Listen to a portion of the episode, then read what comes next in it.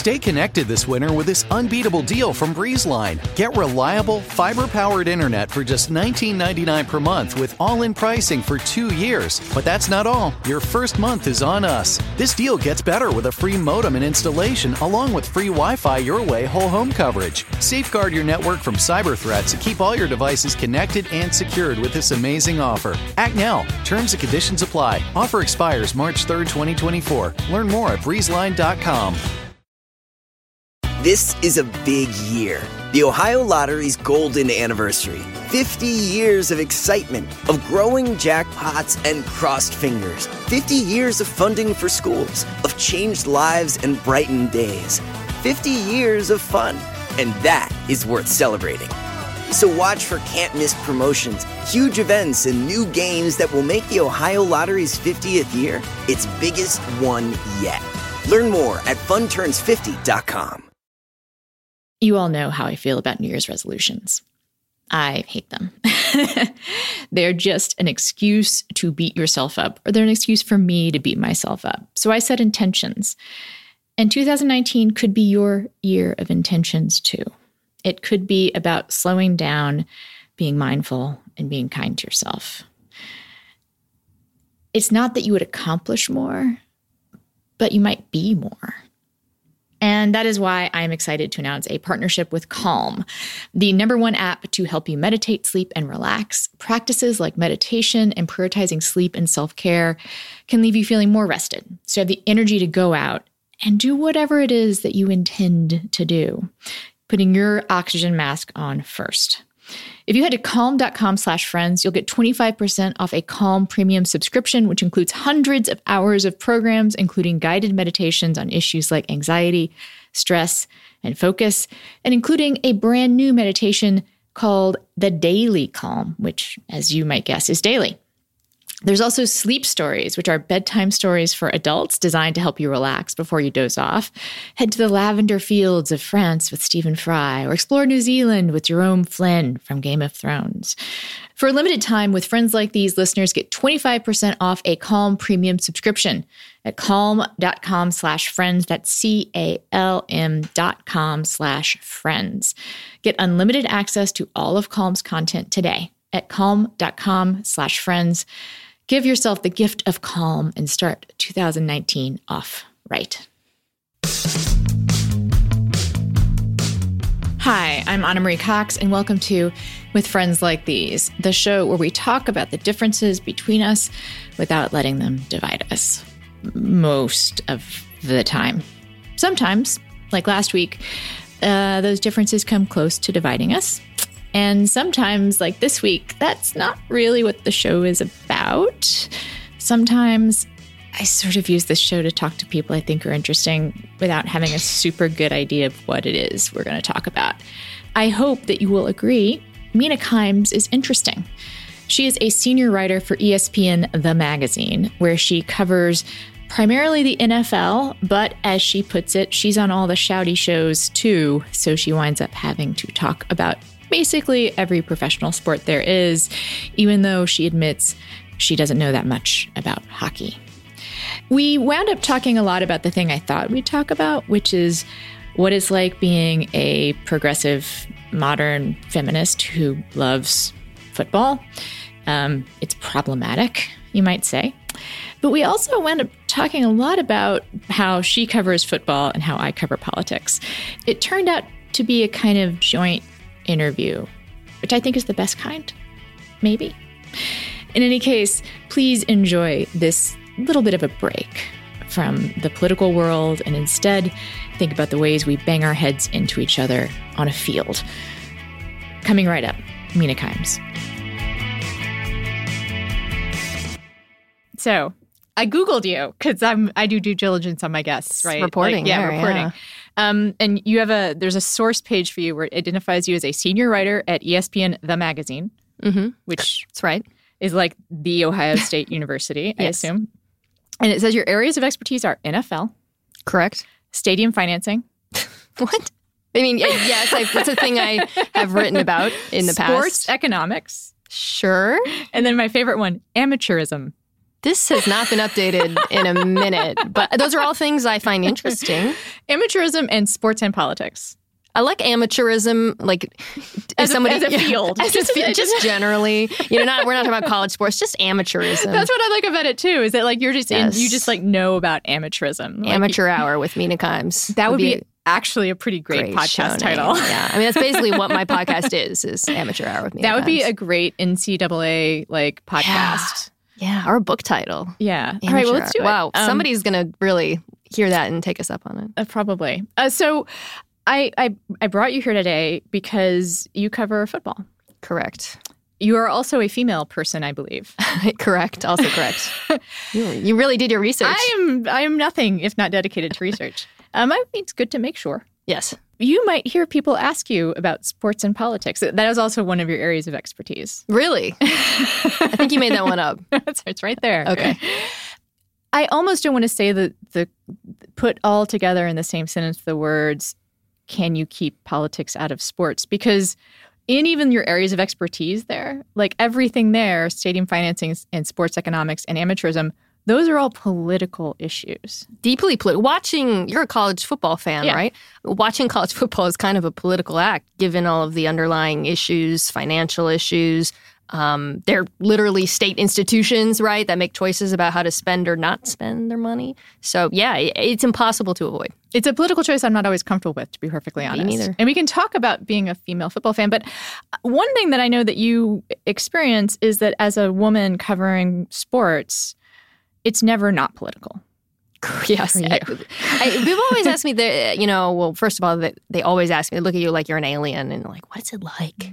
being like a you know, woman in sports and as though I'm being attacked at all points and it's it's really not that weird most of the time but the thing that is unusual is that literally just existing and being on television and arguing with the other arguers which I do um, is yeah it's like a kind of a weirdly political act in itself, even regardless of what I say, even if I'm talking about something banal like the Chiefs defense, it's still just the fact that I'm on TV is kind of shocking to people. And I also read an interview you did. I actually did do some research uh, where you you had been had had to have an opinion, I, I suppose, on Cam Newton's opinions about oh. women, um, uh, female sports journalists. If people yeah. don't remember this, it was a year ago. He laughed at a female reporter, right? Who was asking about routes and yeah, yeah. and what do you know about routes? I believe. wow, you sound just like yeah. Um, and someone asked you though about about um, the sexism that you've encountered, and you said from players at least, yeah. you actually encountered more sexism when you covered business. Absolutely, I, the industry. I there's there's trash everywhere and horrible things all the time, but very little of it is actually from players or even coaches. I think it's a lot um, from fans and people who watch and read, and also just in the business and in the industry um, the players themselves. And I think that's what was, I was surprised about the Newton issue because most of the players themselves are really, really great about talking to me and other female reporters. Is it because that they're so good at the business that they're they're willing to talk to you? Do you think I'm curious if yeah. they talk to you because they know you work at ESPN the magazine? Yes, I mean that literally they have to. they have no choice. You know, I, I, was just talking to someone about this because I had. And it's great... good for their business to be on good terms with any reporter. Anyway, yeah, no matter color, you know, yeah. gender, whatever. Like if you were, you know, someone with very unusual, I don't know, like an alien, I'm going to say like an actual outer space alien, but you had your creden- credential from ESPN, probably be nice to you. I they would be confused probably first. Um, but yeah, no, I think so. I was just talking to someone about this, eh, about talking to players about X's and O's stuff, like really, you know, nitty gritty football stuff. And I just interviewed some players for a story I was working on about DeAndre Hopkins. And I mentioned, oh, these this guy was great. This guy was awesome. He really got into the details with me. And I said, I, I, I realized that actually a lot of these guys have grown up, especially guys I found from like the South, but everywhere. If you're a really serious, if you're an NFL player, often your mom, your aunts, they know way more about football by just osmosis and being around you than many of the people you encounter afterwards. So I think some of them are just used to being around women who know the game. That's an insight I haven't heard before, but I would guess, yeah, especially in the South too, where women's women are, are interested in football just as much as men are. In fact, those it, moms know their stuff. They the the sorority girls also. Yeah, like it's not sure. they're not kidding around. Yes. Like when you go to a, a, football game in the South, like the tailgate's not just guys X's and O's. It's also like pretty like what the fuck were you doing? like they get into it. Yeah. yeah. Um but I, I want to go back to the politics part because something you said to me earlier was that you think that NFL and politics have become more intertwined lately because there's in some ways what happens in the NFL is is what happens in America. Yes. The NFL is unique from everything. So I, I talk about I bloviate about every sport on ESPN, basketball, college sports, hockey, and which I really don't know what I'm talking about when hockey comes into play. See, it is like covering politics. Like, yeah. I mean, you just have an opinion. What's your hockey? Like, what's the thing where you have to really fake your way through? You're like, yeah, hat. Trade policy. Trade policy is your hockey. Yeah. There's like, like, a few words I lean on yeah. a lot. Do Protectionism. Ooh, protectionism. that's that's me saying power play. I'm like, what a power play, right? That was a power play, right? All um, right. So, but yes, yeah, football. So, but football is my main main guy. What's your hockey? It's something I'm gonna have to remember for future reference. What's your hockey? Do that hockey. Um. So football I, is my my beloved, my most beloved sport. I grew up a crazy football fan, and, and I do a lot of stories on it, and I talk about a lot. And so, but football is unique in that everybody watches it. Um, I mean, seriously, it, it's crazy. And, and this came up a lot when we were talking about the protests during the national anthem, Colin Kaepernick, that became a massive story, NFL ratings, all of this. What I would just tell people is like, take this, when, you, when you're talking about this, when you're thinking about it, remember f- the Super Bowl was watched by more than 100 million people. Okay. Like, if you look at the demographics for who watches football, it's America.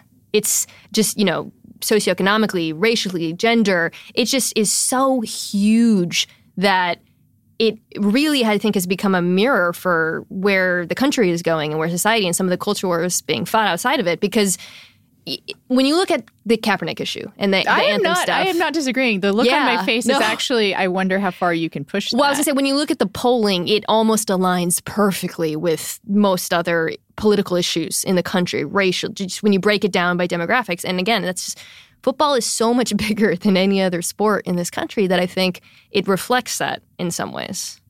What the the look like on my face was sort of like speculative about, and there's I think you are probably correct, but there are interesting ways in which football bifurcates, right? There are ways in which football, which is, we can't even, we probably need to be more specific about what we mean by NFL and professional football because there's right. players, there's owners, there's fans, there's the business of it, there's yeah. the, the theatrics of it.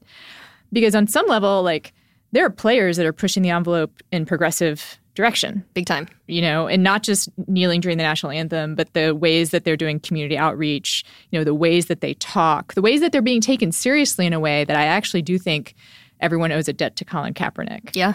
Um, that they are, when you put a microphone in front of an NFL player's face these days, he's going to, if he wants to talk about politics, he's, he's going to, and he might have some interesting opinions. They're putting in the work, man. Yeah. I mean, Eric Reid who was a guy, uh, a safety in Carolina who also you know, it, was there was a thought he was being blackballed as well and is suing the league, and but he's playing actually. And every time he's asked about it, he has talked about history and the. And when I say asked about it, I should be specific. When he's asked about why he's protesting, why Colin Kaepernick's protested, um, what motivated them to do that, and what they want to draw attention to, which is racial injustice in America, and, and they get way more granular than that. He will cite like conversations he's had with scholars and intellectuals and books he's read, and that's all getting out there through NFL press conferences, which is crazy. And they've also like pushed the Players Association to like do actual work in communities. The NFL. The NFL to do it as well. Yeah, push. So this is money. what I'm saying. So there's this one part of it. I'm like, oh wow, I hope the the NFL is reflective of. I this hope that's a direction that we can go, where like also black men are being looked at as leaders and mm-hmm. in a way that has nothing to do with their performance on the field that perhaps lends them credibility, but they're thought leaders in other ways as well. But then I also look at the owners. Yeah. who look like our White House. Yes. There, there is a real there's no there's it's not a coincidence that Trump wanted to be an NFL owner. Well, so, eh, to go back to the Carolina and Eric Reid, so that that's a, a, a team whose prior owner um, was accused of sexual harassment and sold the team you know at the same time you could draw your own inferences about how all that went down and the new owner who came in um, was much more open-minded I suppose, and it- it's no coincidence that Eric Wright Reid signed after there was a change in ownership in that on that team. But in general, and what we're both, what I'm pointing out is that that's an incredibly conservative Oh. group of people. Like, it's not inside group of people, it's a group of, of white men. White men? Some women are in the mix As- when you look at, but yes, it's Yeah. it's all white. Yeah. Oh Um, no, pardon me. Uh, the Jaguars owner Shad That's Khan right. I was, I was, I was Yes. thinking there is someone that's Yes. not white, but it's mostly white guys, and they're conservative in every way that you can imagine. a Not- lot of them. Not just politics, but like their view of the world, it seems like, is resistant to change. That's what's. I think the whole Colin Kaepernick thing and, and all of these conversations that we're suddenly having vis-a-vis the NFL, what it's sort of excavated in some ways is the dynamic you're referring to, which is it's a league that is majority. It's that's run and owned by non-white families and and men, where seventy percent of the players are black, and that's that has been the case for years. But it, there is a tension there that's ha- was unaddressed for a really long time. And then suddenly, when you have those owners making rules about how these players can or cannot express themselves and what it means, uh, all of those things come to the surface. And it took a really long time to happen. Do you think there's other ways that the NFL is reflective of America? Well, I think so.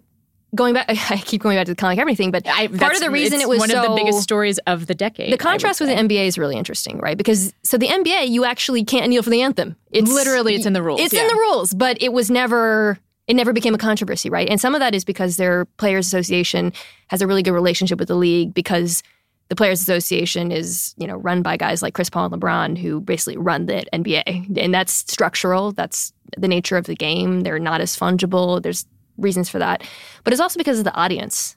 There's So yeah, be- there's fewer number of players. They have more power. Yes. There are fewer people that can play at the level of the NBA. Whereas like football, Right. one of the reasons it looks like America kind of is that like bodies. You just need bodies on a field at some point. Yeah. Eh, totally. And the, the NBA, so Adam Silver, the commissioner of the NBA, his job's a lot easier than Roger Goodell's because of what we've been talking about, the NFL sort of reflecting the country.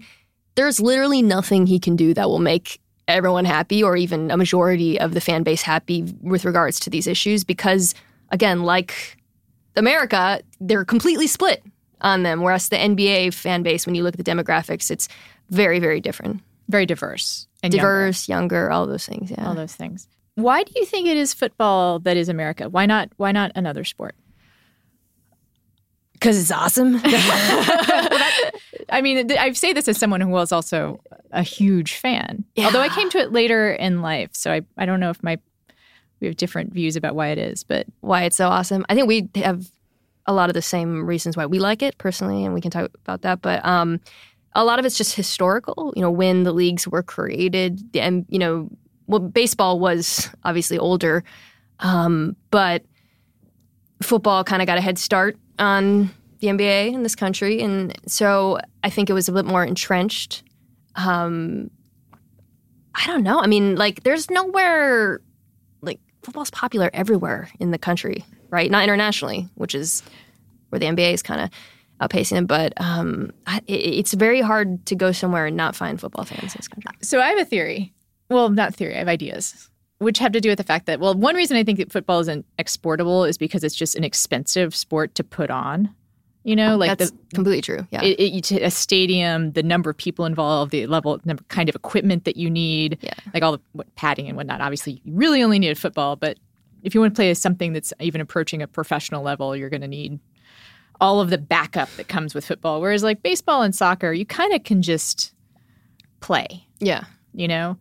But I think there's something particularly American about football. I mean, I wrote about this a little bit about why I love it, and I think it's why America loves it, which is that it, the pace of it Huh. is in, is both brutal and slow, Okay. right? Like it's, everything happens at once, Yeah. and then there's some waiting around. That's a very good description of football. then there's everything happening at once. Yes. And also, and this is more true in college football than professional football, but football is one of those sports where there can be changes in fortune, reversals of fortune in in seconds. Like everything can change. In, Hmm. That's on very one play. American. Yeah. on one play, right? So we were just talking about the game. I guess this will probably air at a different time, but let's say the game that happened between the Rams and the Chiefs at some point in the history A game changing game. a game changing game, Yeah. right? Like it was there was the Chiefs were dominant performing like Yeah. throughout the entire thing up until the last 4 minutes. It's thrilling. it's thrilling. And it's violent. Yeah, it's unlike thrilling some of those other sports. and Yeah. violent, um easy to understand, right? You're saying that, but I, I'm people who don't like football would not agree with you. Well, I say that both as a compliment and not. Like, I think that football for me, when you get down into the nitty gritty of it, it gets real complicated. And maybe you and I can have a sidebar later, just off the air, about defense schemes. Yes. I'm. I would be thrilled. I'm actually being really serious Nicholas and you base. Let's get into it. because I'm, I'm like, wait, no, I don't quite understand. Happy Um, to. uh, so when you get down nitty gritty of it, like it's really complicated. But the basic idea of it is I see. you grunt and heave until you put the ball over the line. One side has to go this way, the other side has to go that way. Yeah. It's pretty clear. and just pe- bodies crashing into each other in order to make that happen. Yeah, so like if an alien and saw me and was like, "Hello, another alien." Yeah. There's a lot of aliens in this room. Saw football, they'd probably quickly understand. Whereas like what was going baseball. I wonder how you would explain baseball.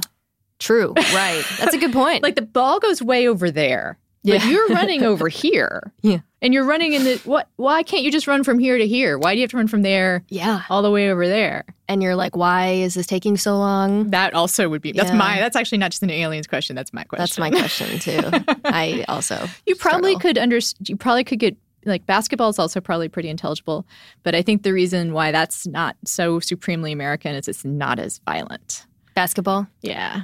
And also because I think it doesn't have that quite as much that idea that everything can change in a second. And That- everything can that's be what I this is turning into honest soliloquy on on I'm liking these theories.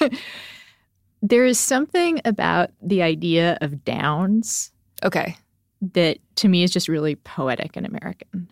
how so? Everything can get erased. Everything you've bad you've done that's bad or that has failed, if you can just get 10 yards. Hmm. You can start over again. That is yes, I like this. I like this sort of American in quality, I guess, to the game. I never, I've never thought about that, but you're right. because we like to erase our past. We like to like if we can do just that one good thing. There's a rebirth, yes, but then there are people in me who are like, actually, you played really badly in the first three quarters. Well, yes, She doesn't really deserve that contract extension. and it, and also like there are people who are like if you if you have to scramble and get it on the third down every time, maybe you're not that good a player.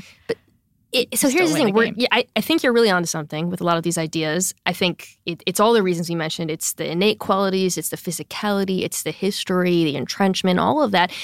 But these are the reasons why Americans are so protective of football, and mm-hmm. and why you I, people say to me constantly, "Stick to sports," because they don't want the outside world intruding on their foot their football. The football. Yeah, and in a way that they, I don't think other sports fans feel it to that degree. They don't want to be reminded that the outside world is already and Yes. has always Boom. intruded on their football. And listen, I, I kind of, to some degree, I get it because it's 2018 and God knows we could all use some escapism. But you're absolutely correct. This has always been fundamental to the game. There's always been politics. Football. These racial dynamics have always existed in the sport. People have just been able to ignore it for a long time. And we should come back and talk about that. We'll take a quick break. Article is an online only furniture company. By eliminating the layers of traditional retail, Article is able to keep prices low and quality high. There are no showrooms, no salespeople, just savings. It is beautiful, well made furniture with Scandinavian simplicity, very modern and clean. And they are serious about shipping. No matter how many items, every order is shipped at a flat rate of $49. If you need help getting set up, Article has options for in home delivery and assembly service. I have actually ordered several lamps from Article because, you know, I am now of an age where I don't do a ton of furniture shopping. I've been living in the same place for a while and it's kind of set up the way I, mostly like it. And I was like, uh, what am I what what what can I do to freshen things up? Light. I decided to change up the lighting.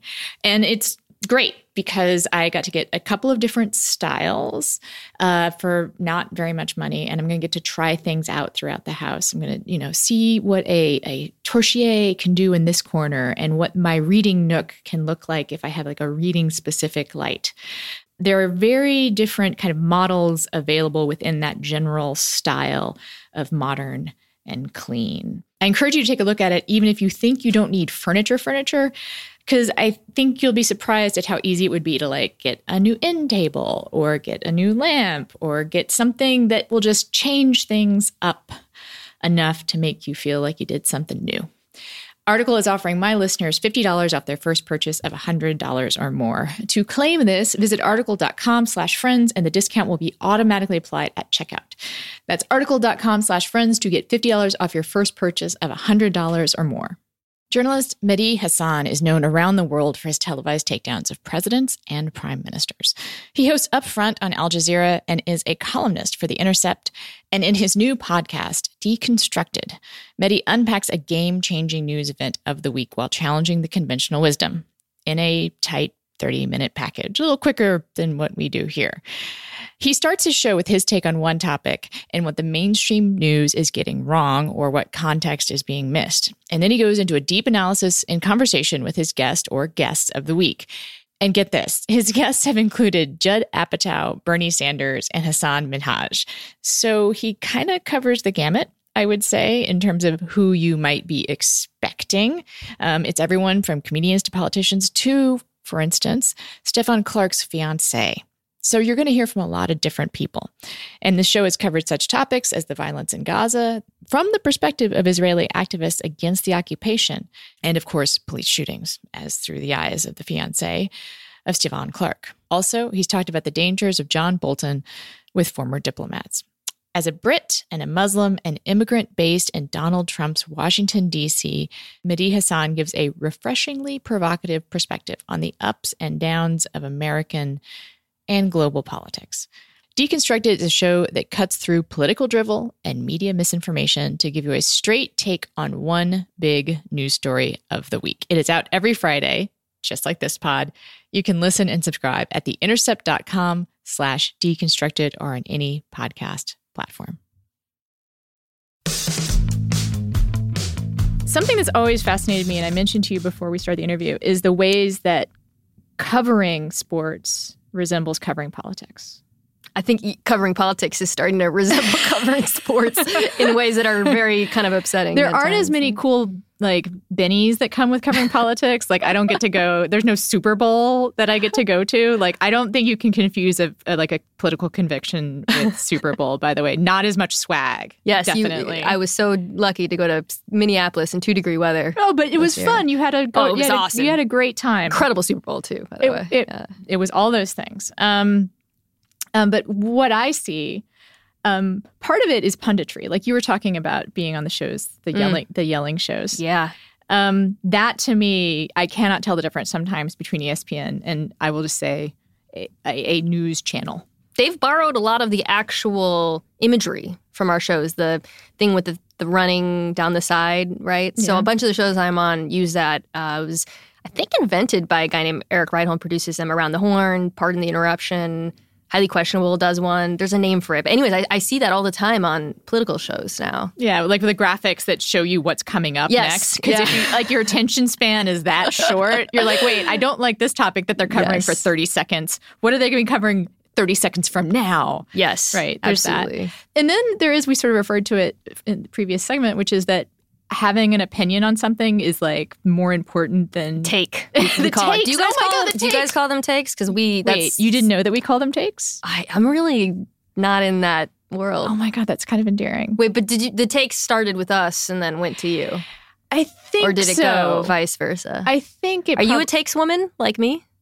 I used to be. You got takes. I, I, I am now very much in favor of cold takes. Cold takes. I'm I'm way into like the coldest takes. The cold the coldest takes possible. So well let me can I sorry to completely flip this, but yep. is the same thing in politics that exists in sports where you're called out on getting takes wrong or does oh my god see actually that's a should you should be but there's no cost in politics basically like no For one digs up the, the, old like very every once in a while you see it but like i do like there is mm. the hmm. freezing cold takes twitter account that especially for sports, for sports yeah there isn't one for politics. Someone should start. Someone that. should definitely start it, and it's not also as much of a pastime You know, like um like you can really su- your you can your career can suffer a little bit or your people will think less of you if you repeatedly have bad takes unless you're Stephen A Smith. But anyway, um they have to be real bad. Like so I, I, I'm actually on our expert picks page, right? So I pick the NFL games. Nobody cares if I'm wrong. And for the most part, I'm eh, fine on those. But no one's gonna be like, "Wow, Mina Kimes, she picked the Vikings." You know, that's what an idiot. However, if I said was to say something like, you know. Darko is going to be the best basketball player. One of my colleagues said that people remember that. So you have to really get a take wrong for people to call you out on it. Yeah, but like there are people like, well, I think in politics because everyone's so wrong all the time. like we can't afford to call each other out for being wrong. Oh, so it's like a mutual like we should have destruction every, because like basically everyone should have lost their jobs when Trump won. like everyone. Like mean, you know, like there should be like the sports analog for that. There isn't. There isn't one. You know? yeah, Because I can't think of a time like like a really crazy underdog. well, and- I mean, like there's the like, Golden no State chance. Warrior um, Cavaliers, but Some people pick the Cavs though. Yeah. but some people pick the Cavs, number Yeah. one, and also that happened in such slow motion Yes. Right. that there was like a you had some time to change your mind, like to be like, you know what, I think the Cavs might do this. Whereas like the night of the election, Yeah. there were people getting it wrong, which is like. I don't know what this what the sports like. I don't think there we have. We're certainly not the same level. Well. Also, it doesn't matter if much. I'm wrong about a sports team that wins, and to the same degree that it does. Yeah, I think there are things people have takes on in sports that do have broader ramifications and actually affect people, but picking the winners isn't one of them. Yeah, and but we have very bad takes on that too. Another thing I think that on the takes front that's similar. I love it that you actually don't know much about my side of this, so that we can have a really. Whereas I think I know more. I think I know something about sports sounds like it. Um, you are very much rewarded. The hottest take is the one that's like the unconventional, like In sports, you mean? yeah. Or, or in oh no, no, no, no! It's also in true. yours It's too. uh, so me I, too. I, I actually read a lot of political coverage, but I don't watch any television. That's Yes, my thing. that's so I, it- I watch zero cable news. Right, and I think this is also another similarity. The takes that the worst taking Yes. is on television. I don't see a lot of or takes Twitter. in like the New York Times. You know. yeah, there's I- not. yeah. Well, there's yeah. some takes. Yeah, there's some takes. Some gentle. um, but that you that you will be rewarded for the take that's like actually, Hmm. you know, actually, um, uh, Trump is really liberal. Wow. Like, Trump is great for, and also you got a lot. Oh my God, this happened during the Trump is actually great for LGBTQ people. That was a hot take. I can think of some that that's a blazing hot take. My eyebrows are. I think there are some. There are definitely sports analogs for that, but I don't think people are rewarded for them um, because our most rewarded takers in our Mm-hmm. industry are more, and and maybe this is true for politics. I'm curious to find out. Are more rewarded for the performance of the take than the take itself. Actually, like you alluded to, my colleague Stephen A. Smith earlier. Um, what makes him so successful as a takesman? He's a theatrical is taker. yes. He, I mean, you, he- you can watch him with the sound off, and it's the most entertaining thing. So I don't know if that's true in politics, but it's certainly true in sports television. I wish that were true in politics on some level. I wish we had more theatrical people that were also because I will say Stephen A. Smith, like he's also smart and like puts some. he knows his stuff. thought into yeah. Is there a. Stephen A. in politics? That's such an interesting question. Like a really great A really Performer. performer, who also is some is also knows his like stuff, radio or something. but maybe gets things wrong every once in a while. But when he gets it wrong, you see how he got there. Yeah. You know what I think is different is because the sports world you can have stronger opinions. yes, you can't in politics. You can, but that you sort of cross a line. Like pundits aren't really supposed to have strong opinions. Well, They're supposed to have takes, but not opinions. this is another complicated issue in sports that d- certainly I think applies Do you to your think people field. are just going to listen? This is like our new podcast.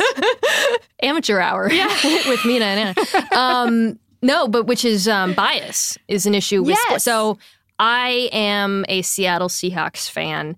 I came into sports. I used to be an investigative journalist um, in my old, more meaningful life, and now I do sports. But but but, but I was a I was born a Seahawks fan. I'm a li- li- lifelong one, and I can't hide it because I literally have a Super Bowl tattoo on my arm. You okay? That's visible uh, in certain outfits when I'm on television. So I can't pretend like I Oh, wow. don't. It's very subtle. Thank you. Like I, classy, I- right? Yeah. I mean, it just it's the Roman numerals for Yes, it's not a giant Seahawk. I was kind of That- that hoping for like a Seahawk, honestly. I even this sometimes I look at it, I'm like, what's wrong with you? Yeah. But anyways, I can't hide that about myself. So there's this is a, a constant argument in sports is like, should someone like me even be allowed to talk about the Seahawks? And obviously in politics, you guys have literally hit the tattoos are not hidden for most people. You can pretty easily find out their allegiances. I like it. Um, do you think that like there's that same constant like search for the unbiased takester? Yes. I mean, well, yes and no. I think that it's changing. Um, but for the most part, I think political journalism still fetishizes um, fair and balanced. Yes. Uh, and that a lot of political journalists feel like up until 2016, this is 2016 has changed a lot of things. Like what is the balance even? and also, if, someone is just lying, what do like, say? how do you show what's the other side of lying? yeah, right? Like if someone is just feeding you untruths, we don't have that. yeah, you don't you because you also you got a lot more data than we do. I was gonna say usually you can't you can't it's it's and this is a big difference. I don't think there are certain fundamental truths in sports where you can't both sides it. There's a lot actually, like many, many, and I I'm like all delighted. Like, You're yeah, there are, and I wish I think there are some in politics. Like people should be free. You know, it's bad to jail children. Like but but the, you it, in your field, people both sides everything. people both sides that like people Yeah. both sides um you know putting putting children in cages Yes. and it has taken the horrors of this administration to kind of force some people who want to think of themselves as, bi- as bipartisan or as nonpartisan into like no i have to actually say the thing i think is true here. Um and people you know I, I mean for me i've never hidden where i stand on the political scale but i definitely i used to feel like i couldn't like directly advocate for things. Interesting. like or that But isn't I, it crazy that just simply stating the truth is advocacy and the examples there? it is yeah it is insane although i've gone a I've, I've gone a little further than that because i've started to believe like these things that are so wrong that i think are fundamental truths that when they get violated not only do i have to say that's wrong but that i can't stand by and watch it happen Yeah.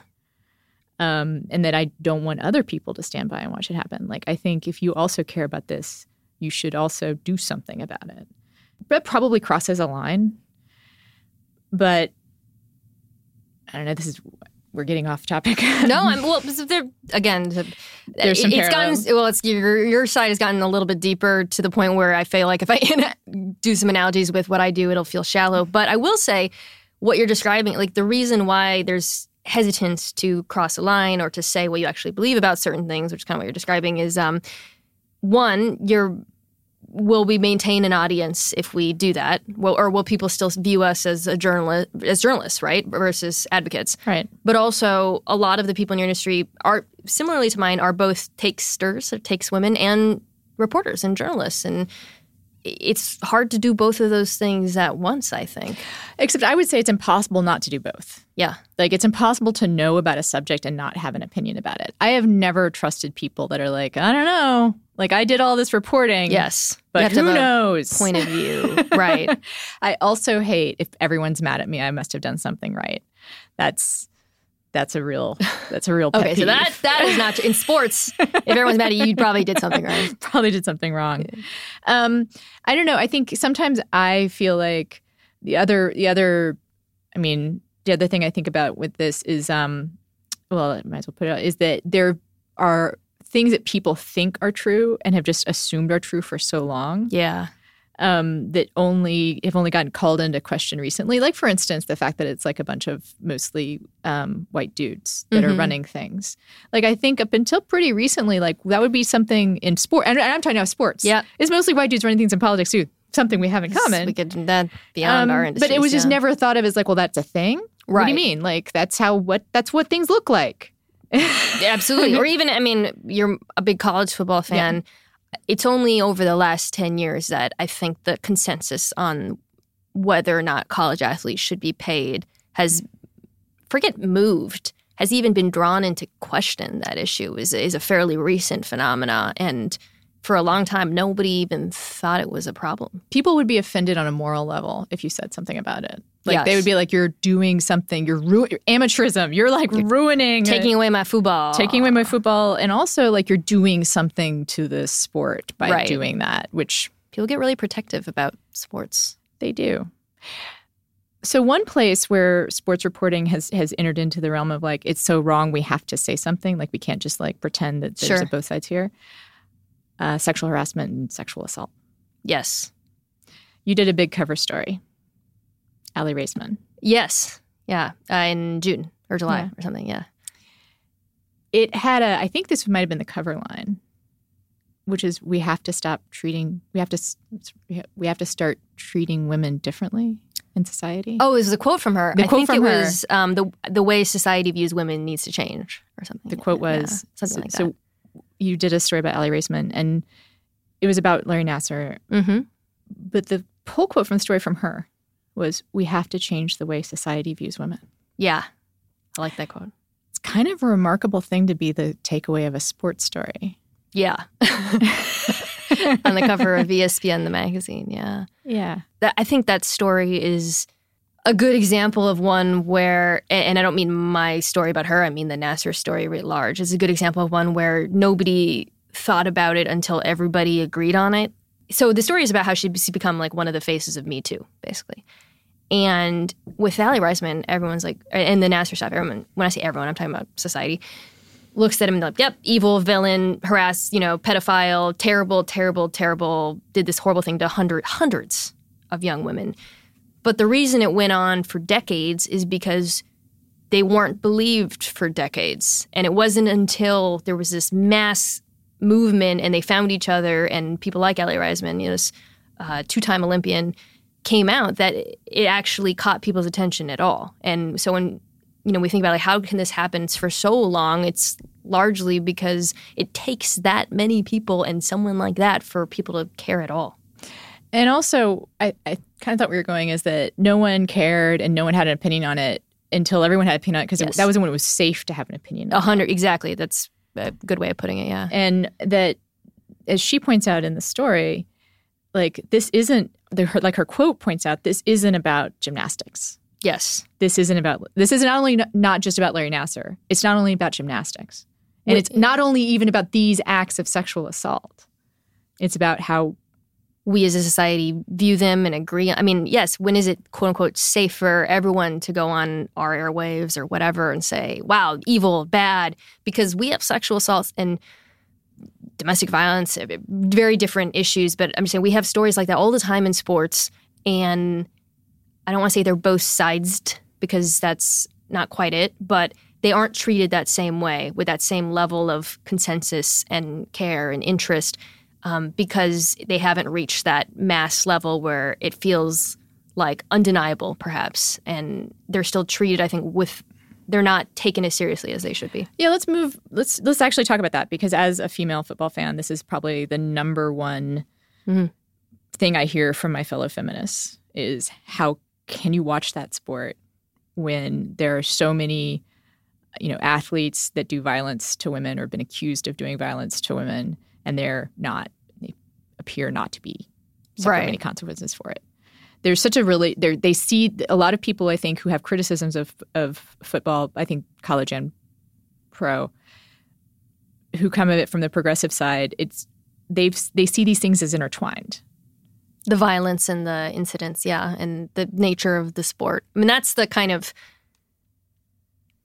the thing no one really knows how to talk about eh, in because it's like it's the same as it's with CTE and violence in general and some of these things. We don't know what the connection is and it's it's frankly irresponsible in in on every case to draw a connection there or say that. And I also f- domestic violence is not a football problem it's a society problem. And when I watch a football game there's you know the vast, vast majority of players don't have these kinds of incidents. And so I feel uncomfortable making generalizations. What I do feel comfortable saying is that the league's done a terrible job of dealing with it. And I completely understand why female fans um, would not want to watch for that reason. Not because, wow, every player is X, Y, or Z, but because I'm watching a a brand, an institution that doesn't take this issue seriously, and it's a, it, I don't you know it's hard to watch and hard to reconcile. And here's where like sort of it goes back to what Aly Raisman was saying about Larry Nassar, which is that I agree, like not every player, and I I do think it's unfair to kind of link the violence on the field with domestic Yeah. violence because quite frankly that violence on the field is much safer And, and, and consensual most of them are able to compartmentalize. and it's it's a it's a thing that they're all participating in because they've agreed it's consensual violence Yes. in a way like that sounds strange but like Consensual violence. it's and it's something that they're doing for money whatever there's difference there's a, there there maybe seem like they're metaphorically linked but i don't even think that they are Well, I, I will say, I did a story a couple years ago on a player named Michael Bennett, who's become a real social activist, and he told me that he's like, I had to teach myself to walk off the field and put that violent side of me. And he said, I know some players who still need to, they need to work on that. So I don't think it's totally disconnected, but I, I definitely don't feel comfortable in every case saying going there. I suppose. but i do think that the nfl i mean we can call it the nfl for doing a particularly bad job Yes. dealing well, a- and I don't want to say relative. Other sports do a bad job too. Okay. I want to say, yeah, I'll say that. But the NFL again is so much bigger than everything that it becomes the the sort of mirror for these issues. And it's really this is not to defend the NFL, but I have found a lot of times when people say what they want. Or they'll they're angry with how the NFL is or not handling it, but they don't have an answer for how it should be handled because we're talking about um, you know, a private company acting in a extrajudicial, like going where the law won't, right? Because you and I know um, the law often, the courts often won't handle these cases correctly, if at all, and it's really complicated and difficult. It's hard to bring charges, and so we're asking this league to step in and not only punish these guys, but make judgments and investigate and. They're really not capable of doing that. I think is what I found. it's similar to what's happened on college campuses Yeah. in asking universities to perform that role Yes, 100%.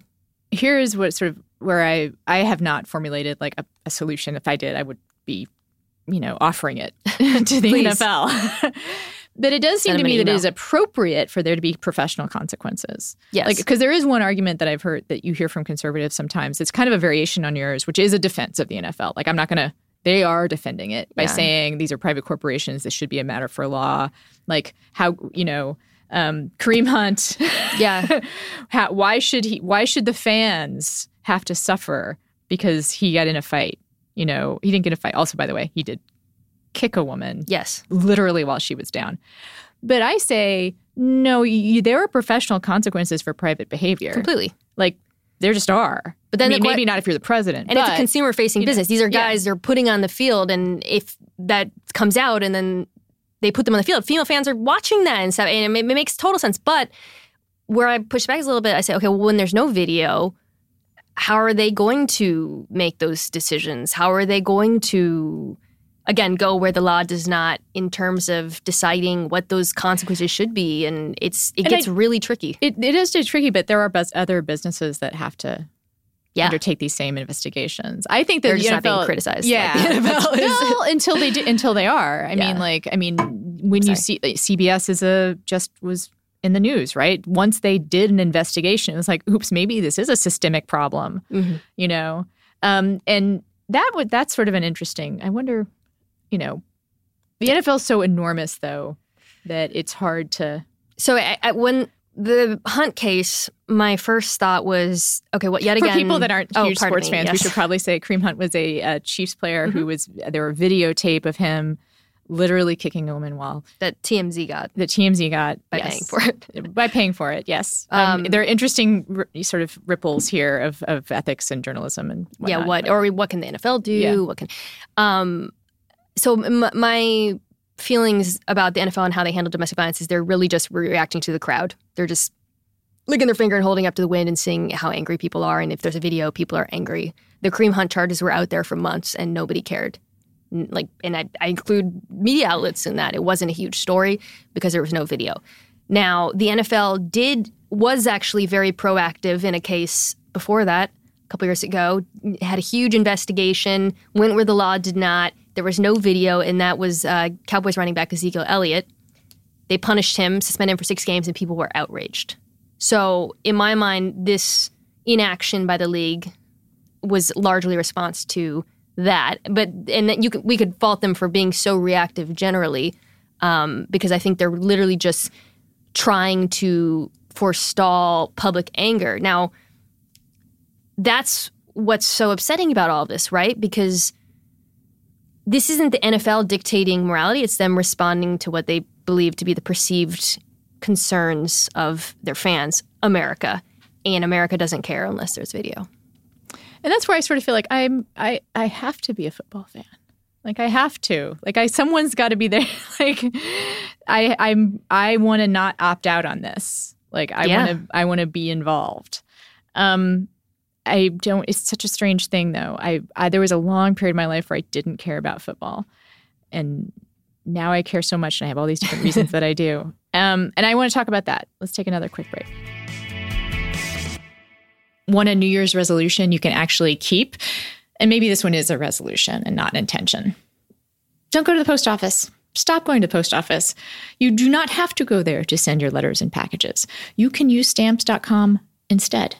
Um, I talk about this every time I talk about stamps.com, but it is cool to be a corporation. Um, it is not cool to have to do some of the record keeping and um, paperwork of being a corporation. So I tend to put it off. Uh, and I do it at night, like usually while I'm listening to podcasts, actually.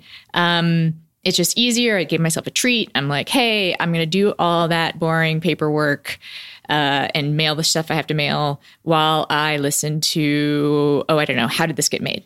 And I use stamps.com because the post office is not open at the time when I finally get around to doing the paperwork. Stamps.com is the faster and more convenient way to get postage. You use your computer to print official US postage for any letter, any package, any class of mail, anywhere and the mail carrier picks it up. There is no lugging to the post office, no more hassles. Stamps.com not only saves you time, it saves you money. With Stamps.com, you get discounted postage rates you can't even get at the post office.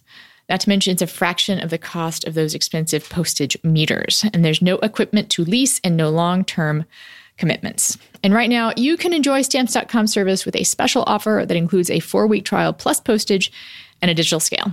Start the new year off right. Go to stamps.com, click the microphone at the top of the homepage, and type in friends. That's stamps.com, the podcast microphone at the top of the homepage, and type in friends. We are all looking for a fresh start this time of year. There's a theme to these ads. And uh, for a lot of us, again, New Year's is about setting that resolution to be healthy. I'm going to tell you once more don't do that. Set an intention. And also, don't set it as a goal. Don't think like I'm going to be healthy. Think, what are things that I want to do that will make me healthier? Enter ritual, the obsessively researched vitamin for women. It is a a thing that you will like take pleasure in doing. It's weird to say this about a vitamin, but they do look really cool. They smell minty. If you take them first thing in the morning, you will feel like you're starting your day off right. And you can take them first thing in the morning because they do not upset your stomach. Ritual Essential for Women is the multivitamin reimagined from D3 to omega 3. Ritual Essential for Women fills in the gaps in a woman's diet with that fresh minty flavor and no fishy aftertaste. It is traceable and transparent in its ingredients for obsessive label readers. All of Ritual's vegan friendly, sugar free, gluten free, and allergen free ingredients and their sources are 100% out there for the whole world to see. A subscription is easy to start, it's easy to snooze. I have snoozed mine, and they made it super, super easy. I sent an email and they said, Fine, you're snoozed. It wasn't one of those things where you like have to call and then you have to like say, Yes, this is what I want to do. And they just make it really hard for you to unsubscribe or to snooze. They just did it. It was really simple. Um, it seems like maybe it's still kind of a small company, which I like. It's only a dollar a day to have all the essential nutrients your body needs delivered every month. And again, it is a pleasure to take these. It is a thing you can feel good about doing for yourself. It's not a chore. You will feel good about feeling good. Yeah, that's what I meant to say. Better health doesn't happen overnight, but start your year with Essentials for Women, a small step that helps create a healthy foundation for 2019 and beyond. Visit ritual.com slash friends to start your ritual today. That's ritual.com slash friends. Okay, let's talk about why we care about football. Great. Our emotional attachments to football, besides the beauty of, of, of downs, metaphors embedded in downs. That's lovely. You became a football fan or sort of grew up as a fan of the Seahawks with your dad. Yes, I'm a daddy's girl in every sense, and especially in sports fandom. Um, we, I was Mariners, Sonic, Seahawks, everything, but he, football was always his main sport. And I wrote a piece about it. This was actually I wrote this piece when I was a business journalist. Just wrote it on Tumblr, and um, it was about how I got really back into the NFL after college, um, largely because I found that I don't know. I, I was still I'm still I'm super close to my parents, and you know we still had stuff to talk about, but often I would kind of feel like my dad and I didn't have as much in common anymore, especially that I was no longer in high school and then college working towards goals and all of that. And so I kind of got back into it around 2010 or 11 or so. And it was just something we could talk about every day. And I just loved that. And I still love it. And not just because it was nostalgic and the thing we talked about when I was young and, and all that, but because I, I genuinely enjoyed having these conversations with him. It was like a, a shared passion. And really, that's, I find why most people love the game is that the relationships they cultivate outside of it, whether it's like the friend you see at the sports bar that you chest bump with once a week or whatever, or the random person on the street who's wearing the same jersey. I don't know. I find that's why people love sports the most. Do you have any feelings like why it was football? Why it wasn't? Is because, because it's his game? Yeah. Really? Yeah, and you know, we were talking earlier about why people love football, why Americans love football. Uh, I think for me, it was just that I knew it the best, and now I, I know it really well. Um, and there's some joy in being able to watch a play. Like, so I love basketball and I follow it real closely, but I don't have extremely analytical insights while I'm watching a game. Whereas when I'm watching football and I'm watching a play and I'm watching like a really beautifully, like we talked about the Chiefs. I love watching the Chiefs this season. I love Andy Reid's offense and some of the create, the misdirection, the pre-snap motions. I, so I'm able to watch The no look passes. Oh, I mean, Mahomes. My goodness, how can you not love that? But it's nice to see a Big 12 offense like playing in the NFL. uh, that's not going to be the last. I'll tell you that. Um, we can explain that for people or not. I don't know. Let's just keep it a it's just fun, Yeah. you know. Um, but yeah, so I love I love it because I I feel it, it's there's like a code that I know that not everyone knows, and there, you know there's like f- joy and expertise, I suppose, As opposed to amateurism. right. as opposed to amateur hour with you guys. Yeah, my hockey podcast, Um, yeah. I I think power play. that's that there's if we want to come full circle, that's a way that you know sports and politics are different. It's hard to sort of find that connection of just like shooting the shit about politics. I maybe not. I was going to say like there's something more universal about sports, and that you can. It's a. It's not threatening to like get in a really intense conversation about sports Most of the time, Most of the time, even if it's someone that doesn't have isn't a f- fan of the same team yes, like we can joke about that, but for the most part, like unless someone's like a Baylor fan, I'm not like going to be personally offended. yeah, yes. Like, Like- two guy, a guy in an Eagles hat and a Cowboys hat sitting together on a plane is very different from a guy in a Make America Great hat and a Hillary T-shirt sitting together on a Yeah, plane. The- although the- it's interesting you choose. I mean, maybe the Eagles are not the best example because of like a, of a nondescript fan, but yeah. yes, Um, but, but see, we can make jokes about certain fan bases, but for the most part, I would say um, like a Giants fan and a Vikings fan, hmm which are just like Chill. I mean, they could definitely talk about like failures at quarterback together. Oh yeah, I mean, I talked about the code that I feel like I've unlocked with football, but in general, so my husband's not There's nothing like that, and there's nothing There's like nothing that in like it. politics. There's nothing, Nothing like that. like in- that. There's nothing like that in So, politics. so my husband's not into sports at all, but he through osmosis and my job learned stuff, and he tells me it's given him, it's like unlocked this whole world to him, where he could be in an Uber and just have a conversation with some guy, or you know, at on the airplane or whatever, because it is this weird universal language that so much of the country speaks. it is probably, I, I, I think it is honestly one of the reasons I have the good relationship I have with my in-laws. I, it really is. Is that Yeah, when we're, you know, when we feel the tensions of our political differences coming to the front, like, oh man, are they going to keep you alive for another year? yeah, much easier, much easier. Yeah, and we might have strong opinions about that. yeah. Or we can just, or even more, even a, a, a better way to take conversation with is like, God, we are sure we're smart to take Saquon right? Like people Yeah. doubted that, but They, like they were not. But yeah, but this is why the Kaepernick thing was such a oh big god, deal it, because actually it, hurt. It was it, yeah. it suddenly merged those two. It no longer became this sort of refuge for polite conversation, and it's still not. Okay, and because it, it is like the the merging of these two worlds that we're talking about, and suddenly everything became really loaded. Mhm. It still is. Yeah. I I there was a, a specific day that um I decided I, I didn't want to talk about politics with my in-laws and so I turned on ESPN. And it was me screaming about Colin Kaepernick. I'm sorry. It wasn't I don't know if it was you personally. I wish I could blame you personally, but it was Colin Kaepernick and there was this like moment of like do we really d- Do we want to watch this right now? Yeah. But and uh, it's a conversation that should be had, and that's the thing, right? Like they did. Like Colin Kaepernick did what he set out to do. He did. And I will say that um we did have the conversation. How did it go? it didn't go well. But you know what? I, I I think I know more about both myself, about you know the relative I was talking to, and I think I probably know a little bit more about the world because Yeah. of that. Which is, I again, Colin Kaepernick set out to do to do that, yes. and he succeeded. Do you think well, maybe we'll?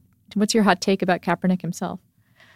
Which uh, I mean, will I ever give you- play? will ever play in the NFL again? I, well, so because there's been some failures at quarterback um past few years where people have been like there's this you got there's somebody sitting on the you know there's somebody out there that could take this job he absolutely should be in the NFL. I did a story a couple years ago on Aaron Rodgers, and he was one of the first um, quarterbacks come out and say this isn't like Kaepernick should be in the NFL. At the time, it was a very it was political a little bit. It, it was political. but if say if Aaron Rodgers said it then it's not that political Well, it, it was funny because there was so much power in him saying that, and because at the time, um, you had a lot of anonymous NFL sources. This is where politics say, right?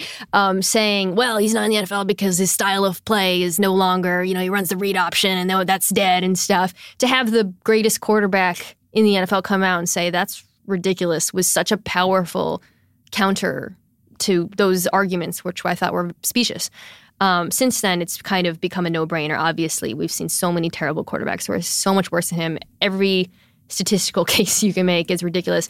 And most recently, um, the Washington football team lost their quarterback and then their backup quarterback and resorted to starting Colin Kaepernick's backup, who hadn't thrown in seven years. So it now it's just kind of a, a joke, right? I mean, and, and the coach came out. wouldn't said, it be something if Colin Kaepernick played for the Washington Well, football team That's yes, that's a whole other issue. Because, and I think that's that is part of the fear is that if they were to bring him on, he would say something Yeah. about it, and that is not something that the owner of the Washington football team would enjoy. do you refuse to say the Washington football's uh, mascot on the air I try not to, but sometimes I forget.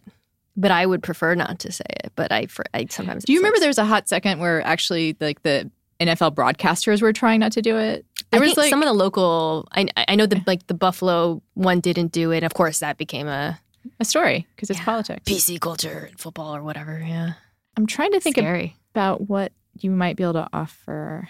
Not a lot. Amateurism. Amateurism. It's amateur hour with Mina Anna. I love that idea, actually. the Toronto Maple Leafs. I think that's- I'm really blowing out my own spot here because I really do give hockey takes on around the horn. you really do. Very rarely, fortunately. Do they know not to go to you?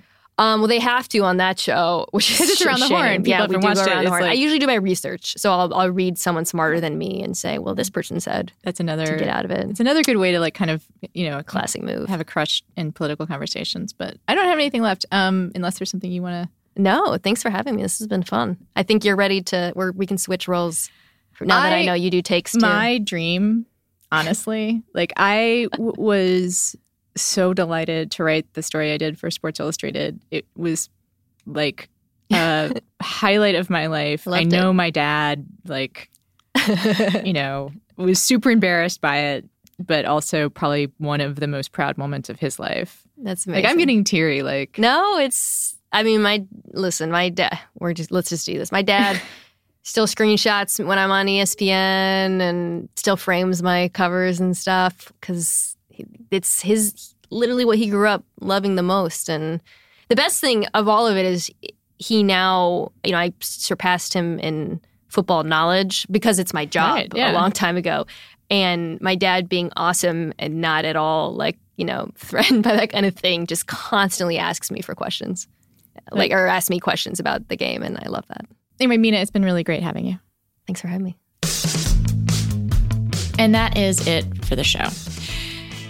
As you know, since you're listening to this final segment, this is the part where I usually assume I'm talking to superfans. So, hi, superfan that you are. You know who else I'm talking to in this segment right now? I am talking to the future producer of With Friends Like These because we are looking for a producer, and one of the major qualifications of that producer is being a fan of the show. If you are interested, you should go to crooked.com slash crooked dash careers. Again, that's crooked.com slash crooked dash careers and scroll down a bit and you will see with friends like these producer parens 15 hours a week. That is a little bit negotiable, but it's not a fully full time job. Uh, so if you are someone with podcast experience or radio experience and you're looking to fill a hole in your life or a hole in your heart, please consider applying for this job. Uh, you will then send, I believe, like a resume and a cover letter to jobs at crooked.com. If you want to contact the show for another reason, let's say you are interested in having me and a guest TBD answer a question about the intersection of politics and relationships. We are going to get back to responding to those listener emails on the air, and you can send those emails to withfriendslikepod at gmail.com. And the reason we don't have a crooked.com address for that is because multiple people use that um, address, and they have really tight security on those crooked.com email addresses. So, hmm, Gmail. Again, that's with friendslikepod at gmail.com. Thank you, future producer, for making it this far in the show. Thank you, everyone else, for listening, even though you may not be a future producer of the show. And please, everyone, remember take care of yourselves. Ashley's Memorial Day mattress sale is going on now. Save big on select adjustable mattress sets, up to $1,200 on Beautyrest Black, up to $800 on Purple, and up to $500 on Tempur-Pedic. Plus, get 72-month special financing with select in-store mattress purchases made with your Ashley Advantage Synchrony credit card between May 14th and June 3rd. Visit your local Ashley store or ashley.com for better sleep and savings. Only at Ashley. Subject to credit approval. Minimum monthly payments required. No minimum purchase required. See store for details.